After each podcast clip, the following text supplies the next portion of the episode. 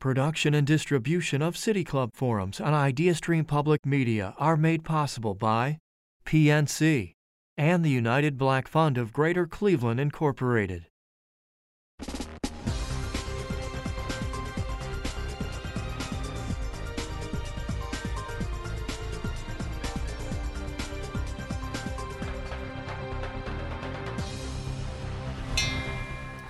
Hello, and welcome to the City Club of Cleveland, where we are devoted to conversations of consequence that help democracy thrive. I'm Dan Moulthrop, Chief Executive here and a proud member. Today's June 25th. You're with a virtual City Club forum. We're live from the studios of our partner, IdeaStream Public Media. We're very grateful for their partnership and support. I want to start today's forum with a quick story. A few years ago, our featured speaker found herself in what seemed like a truly perfect relationship her boyfriend was smart and loving. He was supportive of her, and his values were perfectly aligned with hers. He was into meditation and mindfulness. And not only that, he seemed to live out these values that they shared in his professional life. He was the Attorney General of the state of New York. Eric Schneiderman was his name, and he was seen as a crusader for justice and a protector of democracy. And he was also politically powerful. Even former U.S. presidents sought him out for advice. But here's what was actually going on. And before I tell you, I need to offer a warning. We're going to be talking about domestic violence, and it's going to be a tough conversation and maybe a bit graphic at times. But here's what was going on, and it was a bit of a Jekyll and Hyde situation. In the bedroom, when they were intimate, this powerful attorney general would hit her. He would spit on her. He would verbally abuse her, calling her his, quote, brown slave. And then, of course, later he would promise not to do it again. He would promise to get his head right, and he would also remind her that he could have her phones tapped and that he could even have her killed. In 2018, Tanya Selvaratnam told her story to two reporters at The New Yorker. And on the day the story was published, Eric Schneiderman resigned his position as Attorney General of the state of New York.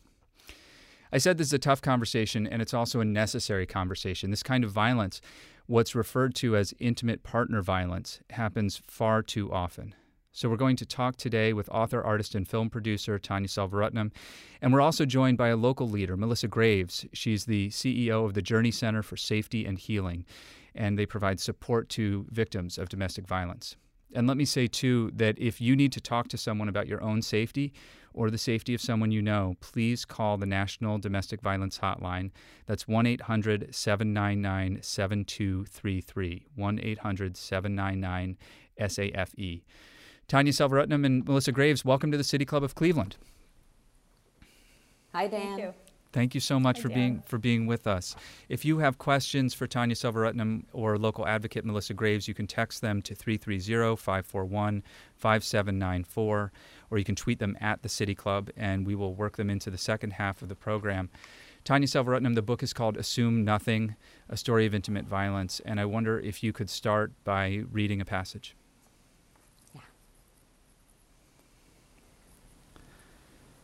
Don't be afraid. Don't be ashamed.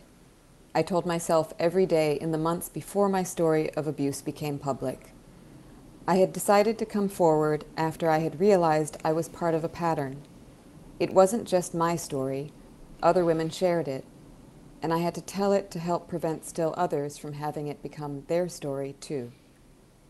In early January 2018, I spoke with David Remnick, the editor of The New Yorker, about my experience with Eric.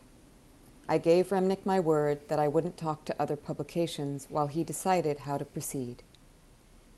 He told me that if I were alone in coming forward, I could be in peril. On March 20th, my birthday, New Yorker staff writer Jane Mayer called me at Remnick's request, wanting to hear about my experience in my own words.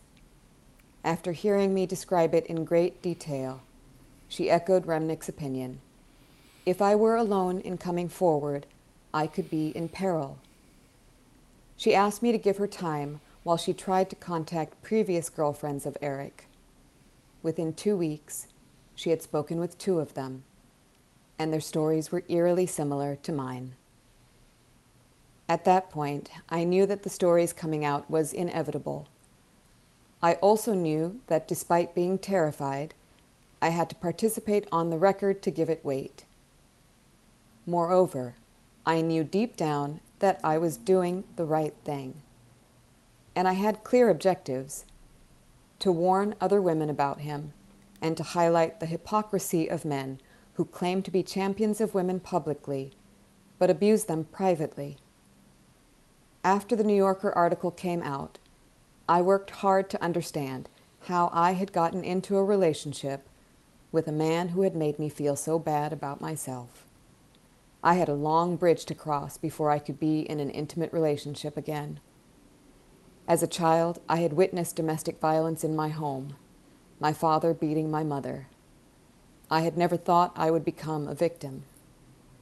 A friend said he had been shocked about what had happened to me because he thought of me as fierce, independent, and an advocate for women's rights and safety. But when I met Eric, I was on a trajectory of recovering from a series of health issues, multiple miscarriages and cancer, followed by a divorce. I was secure with regard to my work and my friendships, but I was weakened with regard to romance. Then my path intersected with that of Eric, who I would later discover had a history of breaking strong women down. I was ripe for the breaking. It was the perfect storm. I wish I didn't have memories of being a victim myself. No one wants such memories. But I feel that somehow the universe intended for me to encounter Eric Schneiderman and eventually end a cycle with his intimate partners that had been going on for a long time. In When Women Were Birds, Terry Tempest Williams cited the poet Muriel Rukeyser. What would happen if one woman told the truth about her life? The world would split open. Thank you for listening.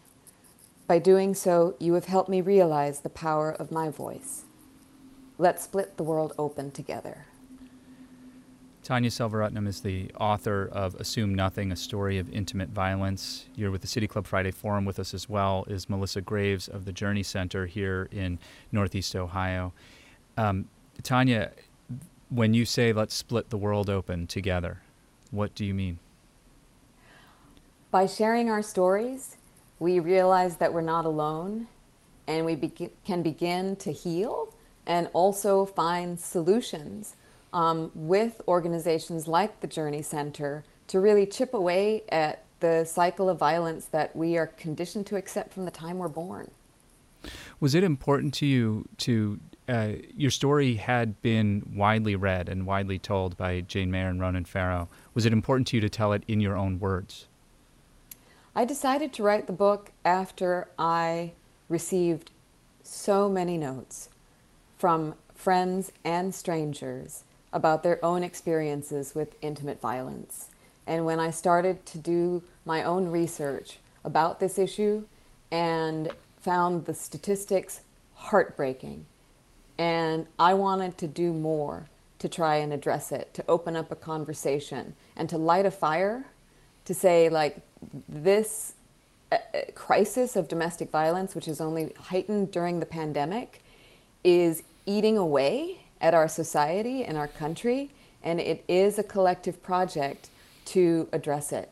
So I decided to write the book for all the people that reached out to me and for the millions of people who experience intimate partner violence, many of them before they turn the age of 18. Um, just to get a sense of the of the statistics and the data, you quote in the introduction that nearly 20 people per minute are physically abused by an intimate partner in the United States. In one year, this equates to more than 10 million women and men. Um, Melissa Graves, here in Northeast Ohio, I don't know. I, I, what does the data tell you, or what do you know about how prevalent this is? So, um, first, I just want to thank you, Tanya, for sharing your story and for writing this book. Um, it's such an affirmation and a validation and an inspiration for people who are experiencing or who are healing from an abusive relationship. So thank you. And I'm so glad you did the book in addition to the, um, the story in the New Yorker because it, um, in such a clear and personal narrative, lays out so many of the elements of domestic violence. When I look at the table of contents, it's almost like looking at our domestic violence 101 training but it's told in such a with clear personal narrative. So it, it, thank you for for doing this and for making your voice heard. Um, so what does it look like here in Cuyahoga County and in Cleveland? Um, you know, it looks like it does across the rest of the country. Um, you know, it's very um, domestic violence calls are the number one call to police dispatch. It's the number one uh, uh, type of uh, thing that they respond to.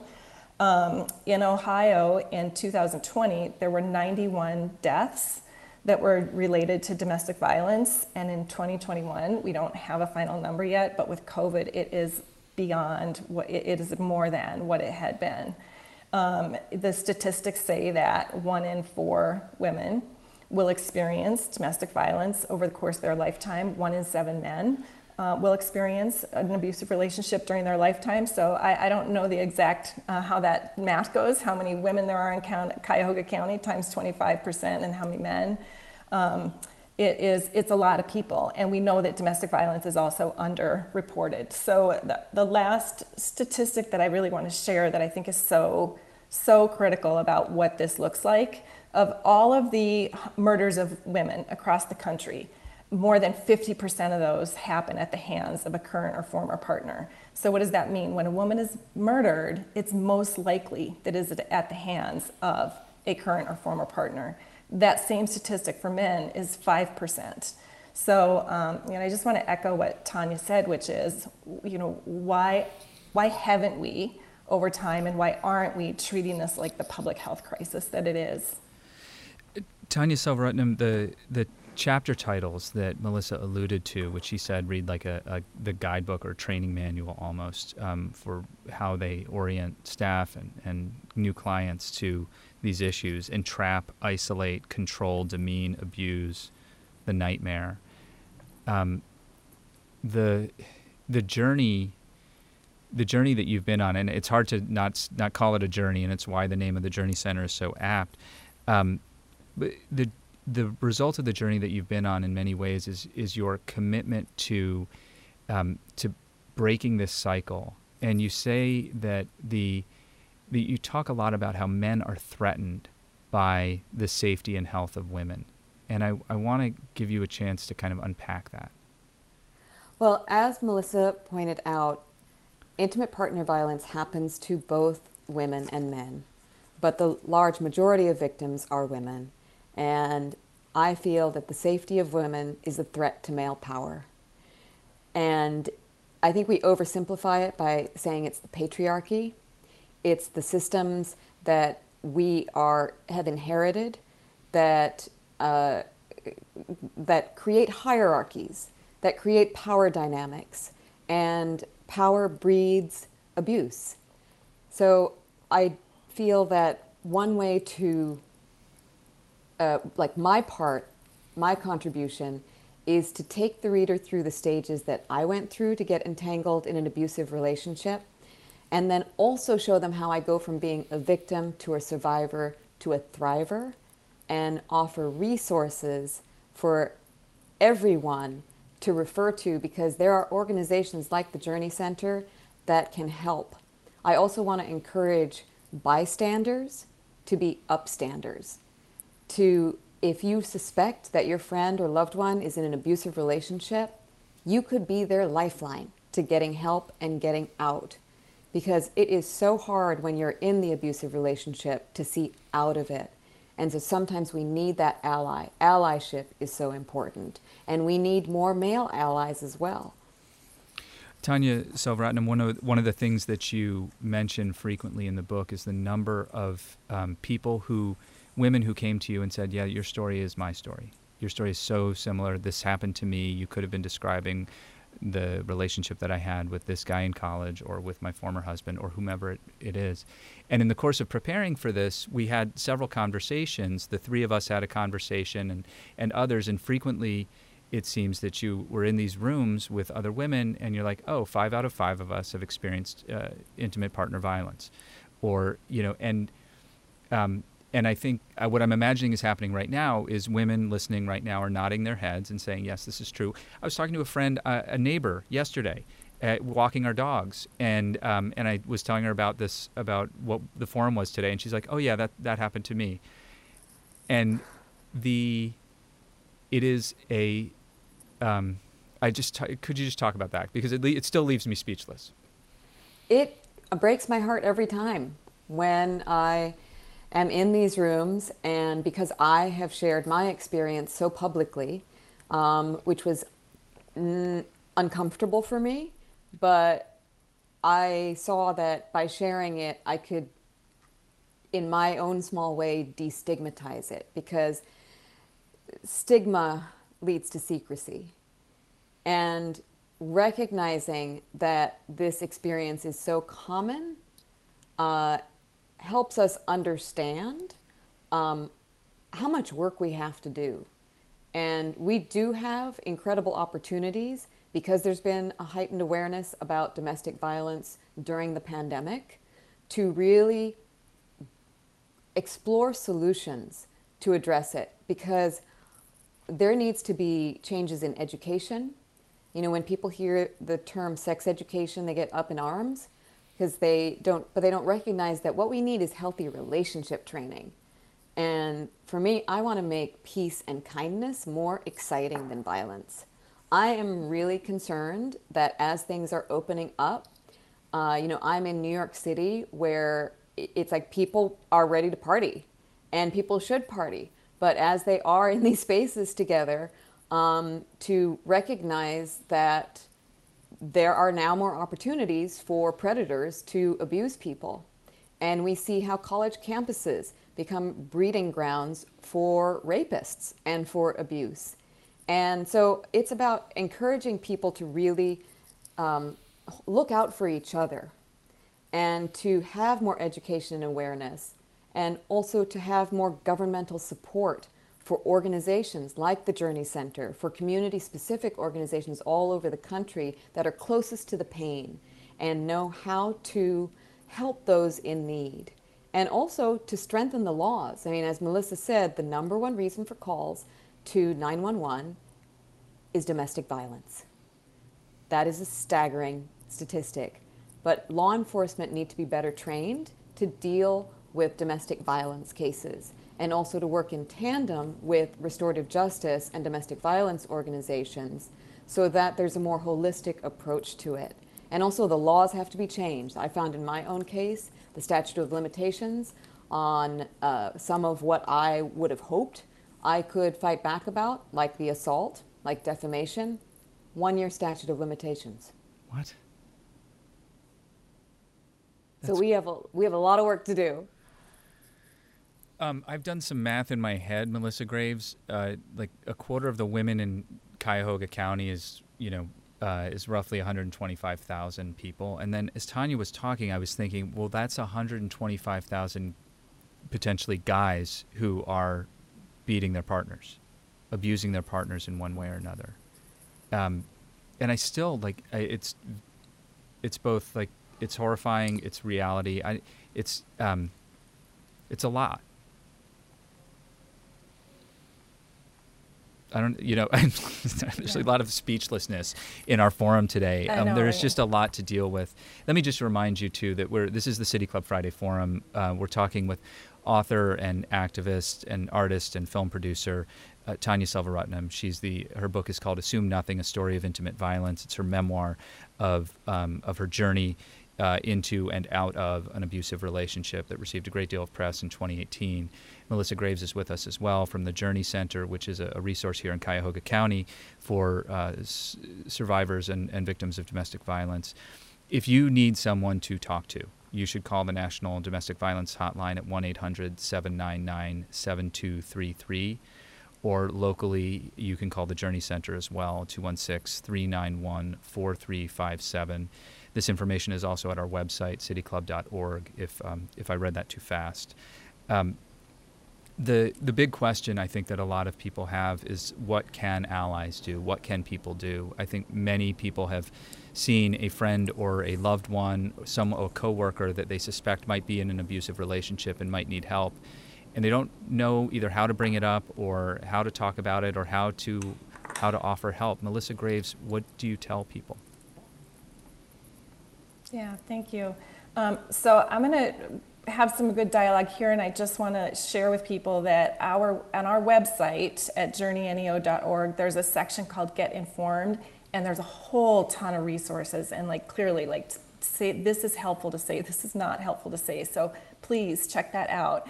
But in a nutshell, if, if, you, if someone discloses to you, it, the most important thing is to be supportive unconditionally and affirm and make sure that you're letting them know that you do not deserve this. There is nothing that you did to cause this to happen to you, and really affirm that and not have any judgment um, I think it's important to remind people that there, there is help out there and to reach out to an organization like Journey because sometimes people give what they think is helpful and, and well intended advice that's, that's sometimes not safe and helpful advice. For example, sometimes somebody's instinct is to say, You need to leave, you need to get out, you, you, know, you just need to like get up your courage and leave. And so it's first of all, nothing about courage. survivors are the strongest people you would ever meet. But it is about, um, it's really important for people to hear this, and that is that leaving is the most dangerous time in an abusive relationship. When a survivor leaves or begins to take the steps to leave, like filing for a protection order or divorce or anything, um, that is the most dangerous time. And it is, when, is, is within those three months of leaving that most homicides happen. And even up to a year after the relationship ends, there's a heightened risk for that survivor. So it's not just as simple as, you know, pack your bags and I'm going to come pick you up, you need to leave.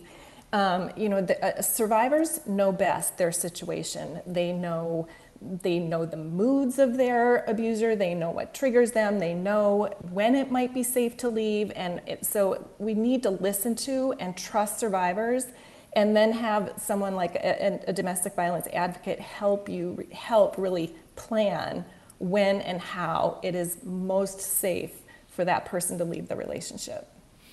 Um, so uh, that, that I just, but, and I want to say a couple of things about what's not helpful to say, or do you want to? Yeah, well, you can say there? that too. Go ahead. What's not helpful? because question. because that can be helpful, you know, for allies yeah. as well. Right.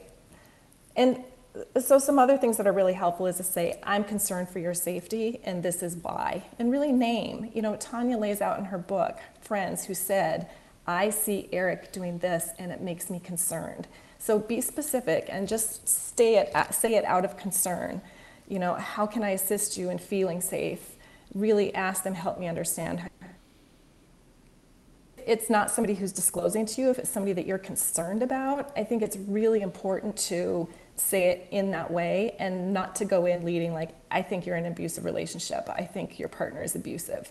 And that's typically not a helpful way to begin the conversation with the survivor. And, and, and I'm going to say some things, and some people are going to say, oh no, nobody ever says that. Trust me, people say this to survivors. And that, please don't say, have you tried to stop the abuse? Have you tried therapy?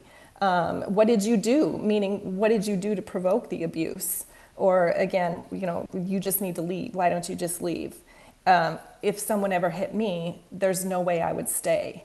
Um, so you just need to get up the courage and leave. Like these are very um, dismissive and diminishing and, and very not helpful things to say. And people really do say those things to survivors. Again, if you want more advice and resources on that, journeycenterneo.org has a resources area, information area on their on their website.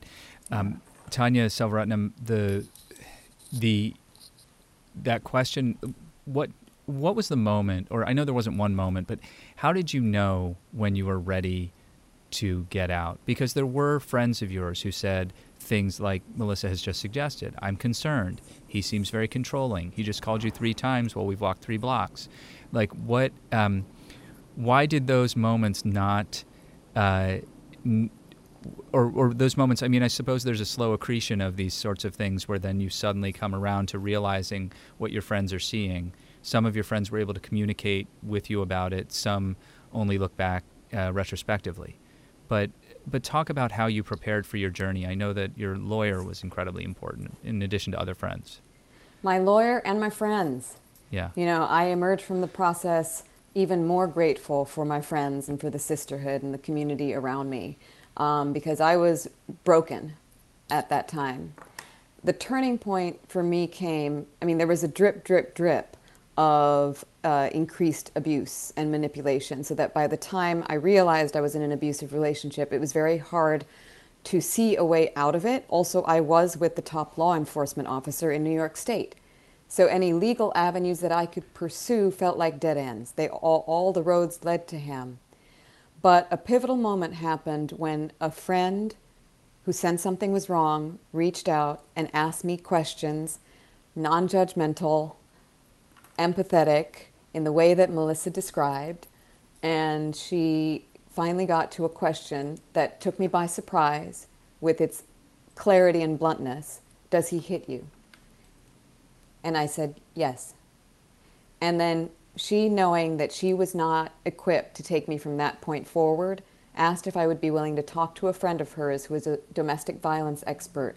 And it was after connecting with the domestic violence expert that I began to have the tools and a safety plan to extricate myself without, as she called it, the domestic violence expert poking the bear. And I had no intention of coming forward publicly. I was focused on getting on with my life and recovering and re engaging with my friends and community and work. But then I found out about a month after the relationship ended that there had been a previous girlfriend who had also been abused by him, and she had been almost a decade before me. And I thought, if there was her and me, how many others are there? And that's when I realized that I might want to do something. And I connected with my lawyer, um, Robbie Kaplan, who then went on to become the co founder of the Time's Up Legal Defense Fund, and I know has been a guest of the City Club as well. Um, and she and Julie Fink um, really helped me navigate the very complicated terrain forward. Part of why I wanted to come forward is uh, is to prevent him from harming other women, but also to shift the perception of what a victim looks like. Because so many people were shocked that I was a victim. I was shocked that I was a victim. I was shocked by the people who reached out to me to share that they had also been a victim. Um, and they were of all generations. They continue to be of all generations. People might think that younger generations are more aware and, um, and not having this experience happen to them. But I've had so many young readers reach out to me in their teens and 20s, and it just makes me so sad. I've had women who are decades older than me who say that similar tactics the choking, the slapping, the spitting in the bedroom, the intimate violence that I call it happened to them. Melissa Graves is a very interesting point. Uh, there's a lot. There's a lot to dig into there, but um, Tanya's point about younger readers who have reached out to her to share their experiences. That this is, um, is this as common among the younger generation that we might mistakenly think of as being more aware of these issues? No, it's abs- absolutely. They are very vulnerable, and it's happening in alarming numbers to younger people. And it, it goes to Tanya's point at the top of the show, which was this is a, it's about power structures. Our power structures haven't changed, so why would young people have any different experience? Yes, uh, it's really problem with with the young people, and um, if we're not doing primary prevention if we're not talking at younger ages about what is a healthy relationship, what is respectful, what does respect look like, and if, you know, to everybody's point here about the silence that we don't talk about domestic violence and misogyny and abuse, then well, then it's hush hush and it's something that is supposed to be um, quiet and ashamed of, and there's just no discourse. So, how would we expect that young people would have any other experience than what generations before have. So, no, I'm very concerned about our young people. And, you know, and if you have grown up in a home where there is domestic violence, there's a higher likelihood that you might be um, susceptible to a relationship, but it's not a, it's not a given. Many people grow up in homes with domestic violence and don't go on to abuse or be abused there is a higher risk. But I just, I wanted to, I don't want people to think that, well, I'm safe because th- that didn't happen to me, or to feel like it did happen to me, so it's going to happen again. It, the, the abusive dynamics are profound. Melissa Graves is the CEO of the Journey Center for Safety and Healing. If you need their assistance or need to talk to them for any reason, uh, you can call them to at 1 800 216 uh, 391. I'm sorry, call them at 216 391 4357. There's no 800 in front of that. The other number, if you're the National Domestic Violence Hotline number, is 1 800 799 7233. Um, there's all this in, all this information is also on our website at cityclub.org. And you're with the City Club Friday Forum. We're also, of course, talking with Tanya Selvaratnam. She's author of Assume Nothing: A Story of Intimate Violence about her journey into and out of, ultimately out of, a very high-profile uh, relationship. Um, the high-profile nature of your relationship, Tanya, did that make it more difficult emotionally to leave? You were in a, you were part of a sort of perceived power couple. Uh, yes. Uh, what more can I say about that? It, uh, there were many people who discouraged me from coming forward because he was seen as a hero of many movements, of immigration rights, of climate justice, and of women's rights. He had co authored some of the legislation on strangulation in intimate partner relationships. That is the, the bifurcation of his public persona and his private behavior was re- the dissonance was horrifying. Um, so it made my coming forward difficult because what if people didn't believe me? Or what if the story landed and it wasn't airtight, if he didn't resign? In fact, he resigned within three hours, which is a credit to the reporting of Jane Mayer and Ronan Farrow. But if he hadn't resigned, if he hadn't been so exposed for being a hypocrite um, and a predator, what could he have done to me? So it wasn't just the public, um, eh, the public nature of our relationship and his public profile, but it was also the resources that he had at his command that he could have deployed to destroy me.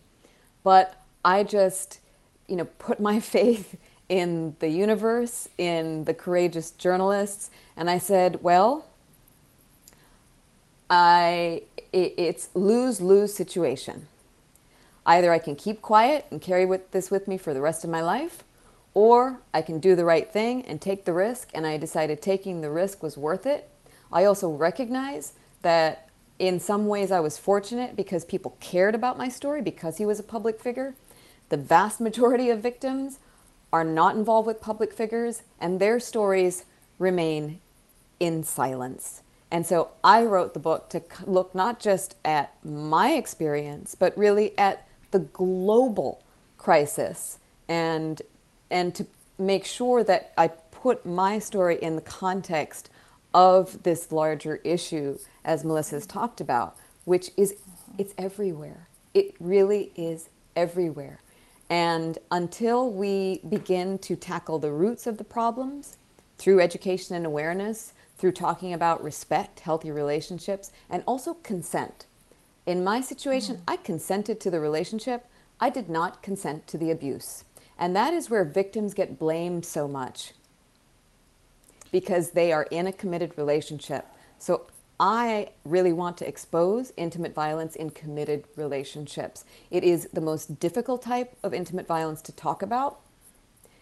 Um, they're all difficult to talk about, but it's very different when you're in a situation where it's with a stranger. When it's with somebody that you know, um, it's painful. And so I really want to open up a conversation about consent, that consent must be requested and it must be obtained. Let's bring in questions Dan, from our I'm sorry. audience, but go ahead, I, Melissa. My brain is popping. Can I know. say I, yes. To, to respond Briefly, because we have a lot of questions Wait, from, from our okay, audience, so, so yes. First of all, if Tanya had told her story 10 years ago, what would have happened? She probably would have been dismissed, harassed with legal, and, and it, so it, So the Me Too movement opened things up, and I just want us all to remember that the Me Too movement did not start just a few years ago. It started a long time ago with black women coming forward and talking about this issue. So again, please, need to be listening to and being led by black women in these issues. Um, and that consent, please. I mean, there was a, a phrase in Tanya's book that kind of made my skin crawl, and I wanted to pull my hair out of my head, which was I think it was Eric who said that it was the abuse was consensual. There is no such thing as consensual abuse. It's an oxymoron. It's ridiculous.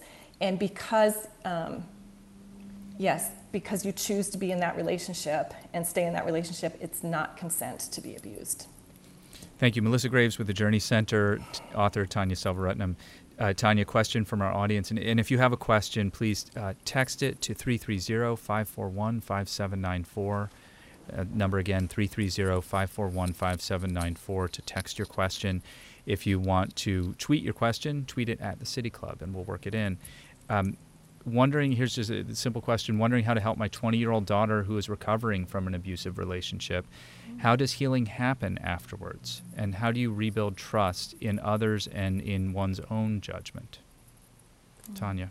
First, I am so sorry. I'm so sorry for your 20 year old. Um, and I wish that I were there and could talk to her. Um, you know, my healing is ongoing, and while abuse is common, every victim is unique, and there are different different ways to move forward. And I think an important step is professional counseling because we're all wired in particular ways and we don't have to go it alone. And there are wonderful organizations that um, specifically serve young people, uh, like Day One is an organization, Break the Cycle is another one.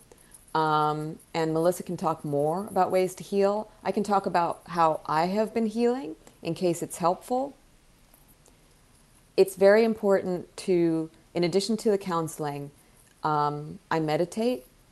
I uh, do taming anxiety meditations um, through different apps, and apps are fun ways to engage in the healing. Um, 10% happier, calm, um, headspace.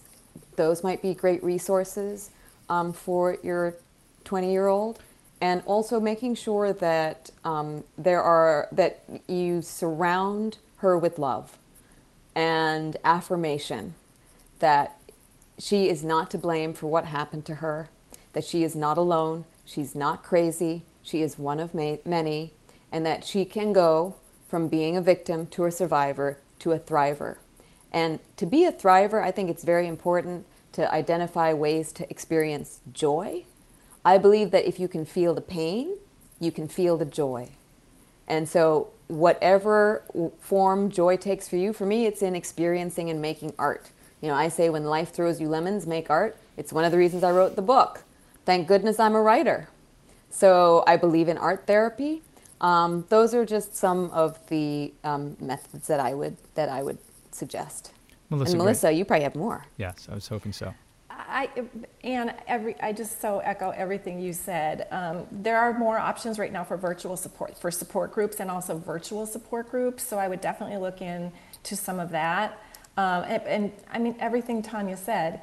And really specialized therapy, like, you know, look for a therapist who is um, really enmeshed in trauma and in, um, in supporting trauma survivors and, and even abusive relationships because there it's complex and there's a lot of nuance. So I would, I would, you know, if you're with a therapist and it's not feeling affirming or you're not feeling, um, uh, look for another therapist who really does understand where you are. Yeah, and I would also say um, I would encourage her to read my book because yes um, I've had so many people who've experienced abuse who've read it and said it helped them understand what they had been through. Yeah, absolutely. It was. It is a. a it is a deeply moving book and um, and very difficult to put down, in a very good way. Um, another question: Does a person's immigration status? This may be. I, I don't know who's who. If either of you can answer this question, but does a person's immigration status play a part in not reporting domestic violence? uh, because despite the U visa and provisions of the Violence Against Women's Act. Absolutely. And I want to say too in the statistics, you know, that of women who are murdered, black, brown women are more than three times more likely than their white par- counterparts to be murdered. So all the structural racism, racism and systemic barriers all play into um, why it's harder for victims. But um, immigration status, absolutely. And it's also used by abusers to coerce and control and to manipulate, threatening to expose, withholding documents you know, all sorts of ways in there that an abuser will, or if it's a family member who may be undocumented, using that as a threat to coerce and control. Um, you know, if you're local, please call our helpline. We have advocates who are absolutely expert in immigration issues with the legal and the um, and the visas, and um, you know, and speak multiple languages. So please, if you are local and you are having that challenge and issues around that, please call us. We can help. And I, I wanted to mention earlier too, as you were talking about therapy services, that the Journey Center is certainly a place uh, through which survivors can find those kinds of services. Um, their number, the number for the Journey Center, again, by the way, is 216 391 HELP. That's 391 4357. If you need someone to talk to locally here in Cuyahoga County, if you need someone to talk to and you're not local in Cuyahoga County, um, please feel free to call 1 800 799 uh, SAFE. That's 7233 1 800 799 SAFE for the National Domestic Violence Hotline. Um, another question uh, about communicating with young people around the, these issues. This listener writes As a survivor of sexual trauma and raising four young sons, it is difficult to speak to them about how they treat the opposite sex. But I also believe it's necessary to teach them now to be good partners and also advocates for women. Can you recommend resources that handle this topic in an age appropriate way for young children? Tanya? I am so glad that you asked this question. I, I'm sorry that you are a survivor. the, the, the amount of times that, that that is revealed, it's just like every time it just feels like a knife, you know, because why are there so many of us? But as far as how to talk to young boys, I am very excited to say that there's a new book called The Book of Dares that was put out by A Call to Men, which is an, a violence prevention organization and healthy manhood training organization that I'm proud to collaborate with. Um, so I would check out the Book of Dares. Sometimes the best messenger is not the parent, um, because the children don't always want to listen to the parent. But there are books and tools, and if you go to the A Call to Men website, there are also some really wonderful videos um, that talk about how to have healthy relationships and how to have mutual respect. Um, you know, we're trained from the time we're young that if a guy teases us, he likes us. If he pushes us around in the playground, he likes us. It starts right there.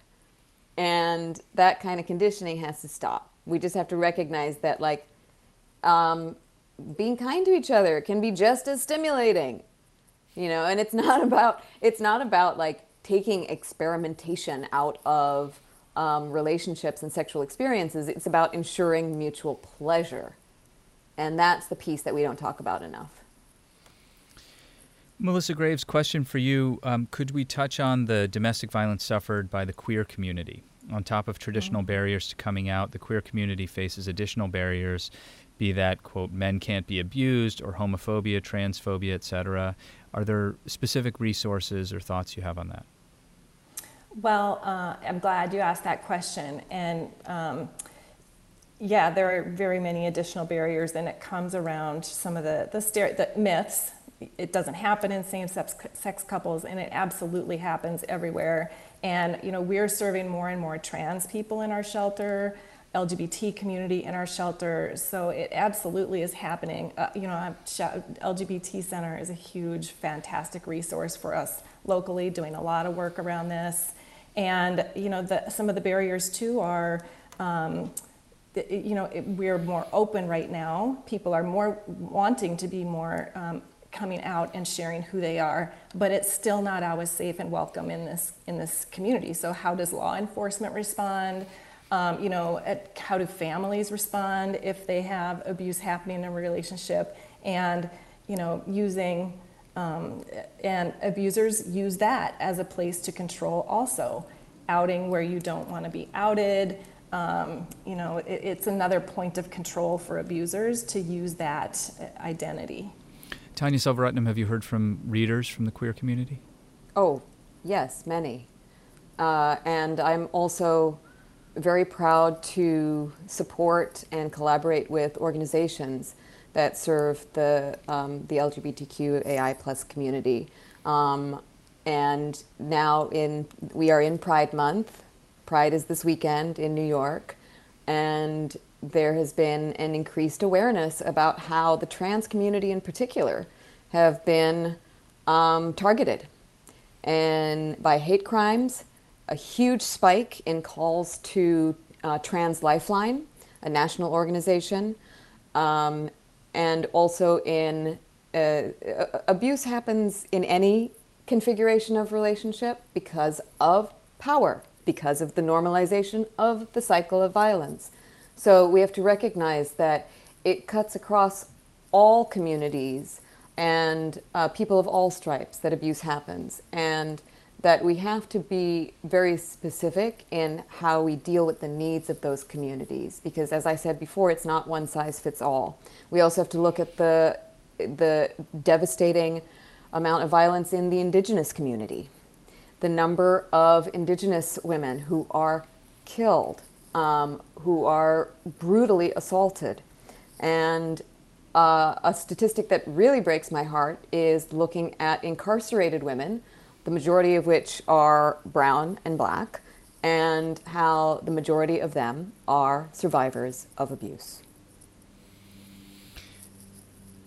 One of the questions that has occurred to me as, as we've been talking and really just struck me right now is like, what happens to these guys, largely guys, the abusers, who after the, are there, so often it seems that there is so little accountability Eric Schneiderman, in this case, Tanya, um, has not faced any charges, um, and uh, and likely won't at this point.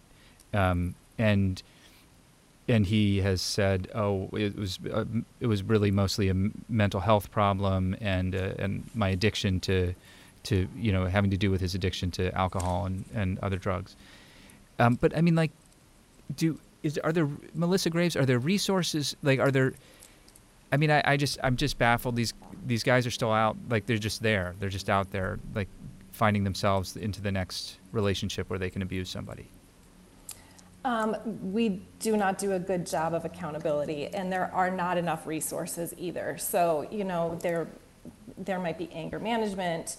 Uh, substance abuse, but those are symptoms and those are not, they're correlating factors, but those are not the causes of why somebody abuses somebody else it, it, it starts with that intentional asserting control and harm to assert control over another person. Um, you know, that we do have some programs in Cuyahoga County. Um, the probation office has for cases that go in for domestic violence. They, it's not necessarily diversion, but they can go into a diet, this program to learn more about that dynamic. You know, the problem is I think the statistics show with those types of programs, only about a third of you know abusers in the system go into those programs, and only about half of those finish those programs. So even where there are programs that exist, you know, we're, they're not really we're not really getting to the heart of the issue with with the abusers. And back to Tanya's point about the law and legal, um, you know, our system is set up to um, and this, it, it, this is really complex, literally, Dan, you could do a whole show on this. But if it's hard to prosecute because of the, because of the way the laws are set up, it can be difficult to prosecute these cases. So what happens is a lot of times prosecution, um, a domestic violence charge will start off as a domestic violence charge and get pled down to disorderly conduct. This is really bad because domestic violence charges are enhanceable, which means if you get more than one, the consequences increase if you never get a domestic violence charge on the record then we have we know we have so many uh, abusers that we see in our work where they have five six seven eight disorderly conducts. And they're not disorderly conduct. those were domestic violence charges. So we, we really have to um, big, do a better job on that and have more data about what was the original charge, what did it get pled down to, and all of those things, because that is one of the big ways that we're not holding people accountable. And I say that saying too, in the criminal justice system, you know, is a mm, not always a fair system. I mean, there's a lot of issues within the criminal justice system. So, um, victims of color, abusers of color, there's a disproportionate um, piece that's happening there too. Tanya Selvaratnam. Yeah, and I would add to that on the accountability piece. Um, it, so first, with regard to Eric Schneiderman, he did face multiple investigations. In the end, no criminal charges were filed because of statutes of limitations, because the bar at which um, the allegations become a crime. But the special prosecutor, DA Madeline Singas, did propose legislation to make that type of intimate violence without consent a crime. So that legislation was introduced. So that I felt was a positive outcome. Then he did face disciplinary charges um, by the Attorney Grievance Committee in the state of New York, and he was, in fact, at the end of April, disbarred for a year. It's a year, we'll take it um, while he undergoes monitored mental health counseling. Now, moving away from that individual story, what Melissa was saying about programs for perpetrators and abusers, they most definitely can help. Again, I believe in restorative justice, I believe in redemption. If the abuser acknowledges the harm that they've inflicted and does the hard work to outroot their abusive behavior, then I think we can give them a second chance but most abusers don't do any of that. And with regard to programs, there are some jurisdictions that do make it mandatory to attend them, but the attrition rate is very high. And so, what some jurisdictions did then is instituted penalties. And I feel that that needs to spread, that these uh, rehabilitation programs need to be mandatory and that they need to be enforced um, to attend. And the other thing that I feel needs to happen is, and I make this out there proposal in my book is that the monetary, a lot of the more public cases that have happened, the perpetrators are rich, and in some cases they're still powerful. So they don't really care that they've been outed. Like, we delude ourselves thinking that justice has been served. You know, Charlie Rose is probably just hanging out in his beach house. Um, Les Moonves, you know, Russell Simmons, he fled to Bali. So there are all these famous perpetrators that are still living the high life in a sense. You have to take away their money to make them feel the pain. So I feel that for every year of a woman's life that they have disrupted, they should pay up. Every, we every routinely seize the assets of uh, leaders in nations where they're mm-hmm. violating human rights, and these are certainly violations of human rights. Um, we have barely uh, a minute left and um, and Tanya Selvaratnam, I wanted to give you an opportunity. There's so much more we didn't talk about, and um, but I, I, think people will be interested to know that there is a uh, sort of Hollywood project in the works here. yes, and then I also want Melissa to talk, so I'll keep this short because I know she had something to say. Um, the the book has been optioned by ABC Signature Disney Television. It is being developed into a series. I did not intend for the book to be a series, um, but I was very lucky that Joanna Coles, an executive producer, read the book and wanted to take it on. And so it just gives me even more hope that the message of the book will spread to a wide audience. Um, and also, there are other s- series that have looked at abusive relationships, but this is a story where it's a woman of color and many black and brown characters because of the community of women around me who are going to be centered. So I'm excited about that as well. Finally, Melissa Graves. Um, I, just want to say there's two very specific things for your civic minded people in the audience, which I know is very many, it, and it is gun laws and strangulation. Ohio is only one of two states in the country who does not treat strangulation as a felony. Not okay. Um, I had uh, tweeted earlier today that we that to encourage people to listen to this and and warning them that it might be infuriating and um, and also really important and difficult. And I really um, it turned out to be all those things and more. Um, Tanya Selvaratnam's book is Assume Nothing: A Story of Intimate Violence. Melissa Graves is the CEO for the Journey Center for Safety and Healing. I am so grateful uh, to both of you, uh, courageous women, for joining us here today and Tanya, especially to you for taking the time to to write your story and to share it with the world. And I do hope that it changes the world. Oh, thank you so much. Um, and thank you for joining us as well. Our forum today is the annual Margaret W. Wong Forum on Foreign Born Individuals of Distinction. Margaret Wong has been a longtime supporter of the City Club, practicing immigration law in Cleveland and across the country for more than three decades. And she's also a life member of both the 8th Judicial District Court and the Federal Sixth Circuit Court. She herself was born in Hong Kong after her parents fled political repression in the early days of communist China. And she told me that she loved this book. So there's one more recommendation. You can find out more about the, the annual Wong Forum at cityclub.org.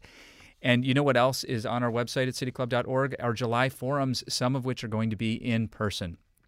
Please mark your calendars. It starts Tuesday, July 6th in Public Square at noon. We'll be talking about recommendations from community leaders about how our municipalities should plan on spending a billion dollars in American Rescue Plan Act funding that is heading our way, half a billion to Cleveland alone.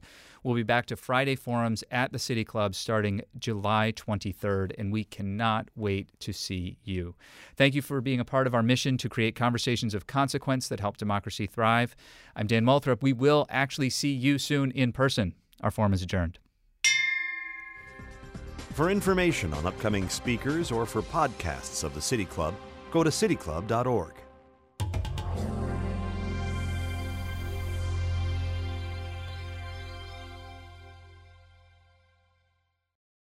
Production and distribution of City Club forums on IdeaStream Public Media are made possible by PNC and the United Black Fund of Greater Cleveland Incorporated.